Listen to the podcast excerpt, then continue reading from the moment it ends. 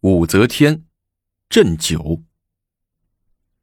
哎，高宗李治叹了一口气：“皇上叹什么气啊？”朕在想着废后立后的诏书怎么写呢？你作为天子，操心这事儿干啥？有人自会去办这事儿。午膳时，武则天命御膳房做了几个拿手的菜，对高宗说：“皇上，你应该顿顿喝点酒，酒可以使人长寿，少生疾病。”朕天天喝得晕晕乎乎的，还怎么处理政事啊？臣妾替皇上代劳啊。武则天半开玩笑的说：“哼，那你不就成了女皇了？臣妾成了女皇，那皇上就是女皇的男人。”反正你离不开我，我离不开你。说着，武则天对李治瞟了一个媚眼，唱了起来：“生生世世长相依。”一时喜得李治又高声大气的喊着传膳。不一会儿，宫婢们把饭菜端了上来，望着热气升腾的满桌美味佳肴，李治兴奋的搓着手问：“爱妃，咱们喝什么酒啊？”话音未落，未及武则天回答，宁丽从外面跑了进来。皇上、娘娘，中宫派人来送酒了，说是萧淑妃自己酿的，给中宫送去了许多。王皇后自己喝不完，就让人送咱宫里来了。李治一听，转脸对武则天说：“嘿，这萧淑妃就是能哈，喜欢自己动手做个家常饭。这一阵子听说她闲得无聊，在西宫带人酿酒呢。”听说还酿得不错嘞，后宫的妃嫔们都争着向她讨酒喝。皇上，你喝过没有？呃，喝过，在哪儿喝的？臣妾怎么不知道？武则天一副挺生气的样子。呃，前一段时间你生孩子，朕到萧淑妃那里住了两晚上，就住两晚上。爱妃，你可千万别生气啊！李治说。他的酒好喝吗？好喝，好喝！不信你尝尝。武则天点点头，对站着的明丽说：“叫送酒的那人把酒拿进来。”明丽答应一声，出去了。功夫不大，一个太监抱着一个酒坛进来了，跪在地上先请了安，然后奏道：“皇后娘娘念皇上政务繁忙，身体劳顿。”特命奴才捧来萧淑妃亲酿的美酒一坛，请皇上笑纳，不忘糟糠顾妻之情也。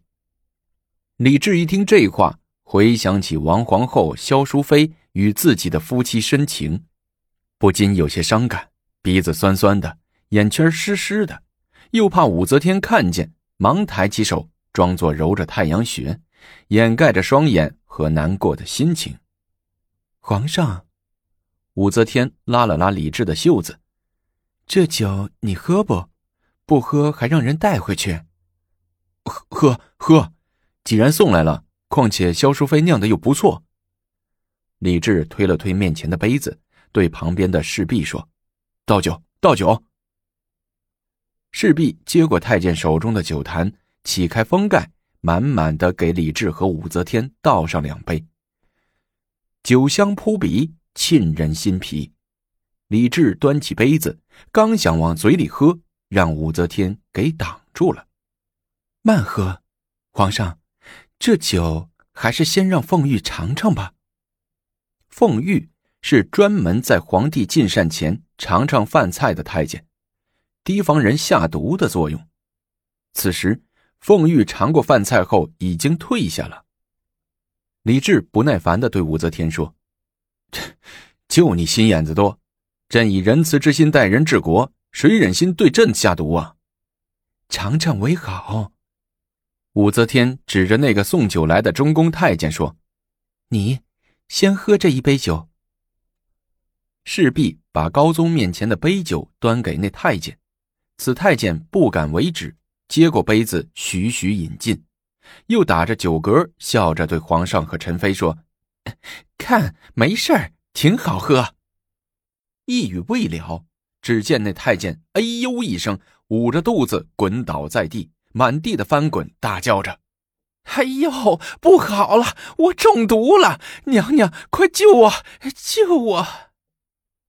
声音越来越小，一刹那的功夫，人就面色青紫，口鼻流血，蜷在地上不动了。所有人都大惊失色。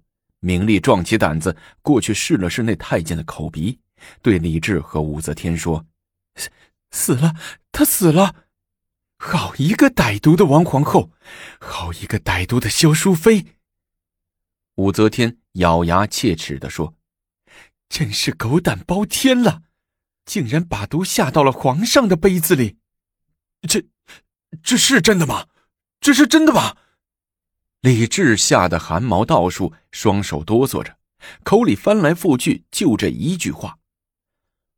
武则天打量着地上那个死去的太监，问旁边的独孤及：“这是不是中宫的太监？”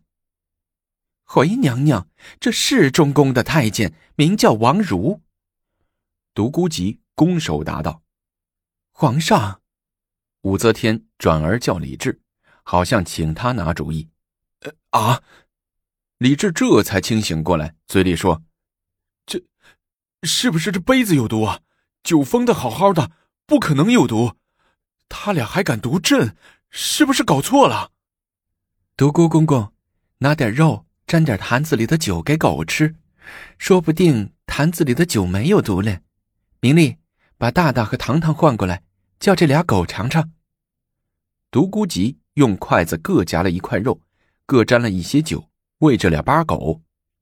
这日本供奉来的狗挺精，起初不肯吃，又经不住明丽的哄劝，便伸出舌头各舔了几舔。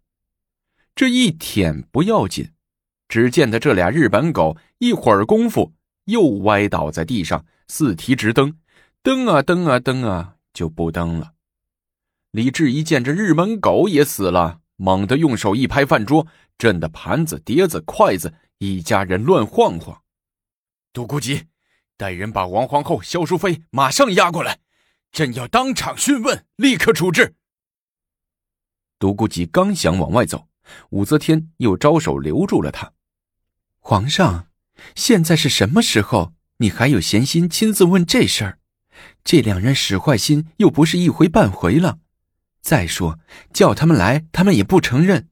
这送酒的王如也死了，死无对证。不如先把他们关在别院吧，等立后大典以后，忙过了这阵子再处置他们。说着，武则天也不管李治同不同意，对明丽和独孤及说：“你俩。”带人把王皇后和萧淑妃押到后院里的别院，派人严加看管。没有我和皇上的旨意，任谁都不要随便接触他们。是。明丽和独孤及两人答应着就出去了。武则天又命令一个内侍：“你带人把这地上的死人和死狗用席子卷起来，用车子拉到宫外去埋掉，对谁都不要乱说。”是。接到指令的那个内侍一招手，过来几个人抬着死太监，拎着死狗就出去了。武则天见一切收拾停当，用手抚着李治的胸口，劝慰道：“来，我们继续用膳。”朕吃不下去了。真是仁慈之主，武则天感叹道：“古来又有几人呢？敢与我分成与路者？”杀无赦。在武则天的精心策划和运作下，永徽六年十月十三日，大唐高祖皇帝正式下达废后的诏书。诏书上说，王皇后萧淑妃企图以鸩酒害人，废为庶人，其父母及兄弟一律除名，流放岭南，没收其全部家产。诏书以极快的速度传达了下去。可怜王皇后一代外戚士族，皇室玉牒上刮去了他们的名字，大宗房产钱财凭空撒手而去。老母柳氏不叫一品诰命，也不叫魏国夫人了。几个兄弟无官身不清，摘掉官帽后流放岭南。更为可悲的是，其死后的亲人在地下也跟着遭受了连累。王皇后的生身之父王仁佑的棺椁从地下被扒了出来，劈成了几大块。以武则天的意思，这是为了防止逆乱余孽犹得为印。随后，许敬宗和李义府等人又上书请求李治下诏封武则天为后。尽管以长孙无忌为首的元老大臣竭力反对，但李治还是下诏封武则天为后，并决定择日举行封后仪式。十一月一日。京城长安的老百姓一早醒来，就听到从四面八方传来宏大而悠扬的钟声。于是，老婆推推男人，大人拽着小孩，连声的催促着：“哎，快起，快起！今天是新皇后册立大典，快去看热闹！”一时间，大人小孩都急忙穿上平时不舍得穿的新衣服，草草的洗了一把脸，一起涌出门去。大街小巷早已人声鼎沸，锣鼓喧天。长安城的各个主要路口支起了百十口大锅，锅里放满了水，锅底柴火熊熊，耀人眼目。烧火的一边撩起衣襟擦汗，一边往火里添木头。从附近的县征来的乡村厨师油光满面，快刀斩肉菜，切好后连同油盐酱醋一块扔到锅里。渐渐的，肉汤滚开，香味扑鼻，穷人和乞丐们直抽鼻子，手拿着碗筷，在当兵的吆喝下排成长长的队列，等待着分发馒头和肉汤。性急的和捣蛋的早已用筷子敲着碗边叫嚷：“哎，快点烧，快点烧！怎么这么慢呢？我昨晚就留着肚子没吃饭，这会儿快饿死了。”皇上今日大赦天下。且赐民八十岁以上素帛，真是三州花似锦，八方称太平。京城长安更是一派热闹喜庆的气氛，三十六条花柳巷巷巷爆满，七十二座管弦楼楼楼奏乐。除了那些排队等待吃饭的穷人之外，更有商行作鼓、公子王孙、墨客文人、大男少女。老的、小的、男的、女的，身着各式各样的新衣服，你挤我，我挤你，从各个角落、各条道上呼啦呼啦的涌到皇城前的西大街上。这条宽阔的大街上，交通变得分外拥挤，几乎水泄不通。维持秩序的羽林军跑前跑后，嗓子喊破了也不管用，又不敢动手，因为。皇后娘娘早已下了一道死命令：喜庆之日不准打人，不准出事。指令一出，如山倒，责任重于泰山。羽林军士们只得奋力的工作着，君子动口不动手。在这之前，每名士兵发了十两白银，这是往年皇帝即位时也没有的待遇。能不以加倍的工作来报答皇后娘娘的恩惠吗？太极殿内隆重的册后仪式马上就要开始了。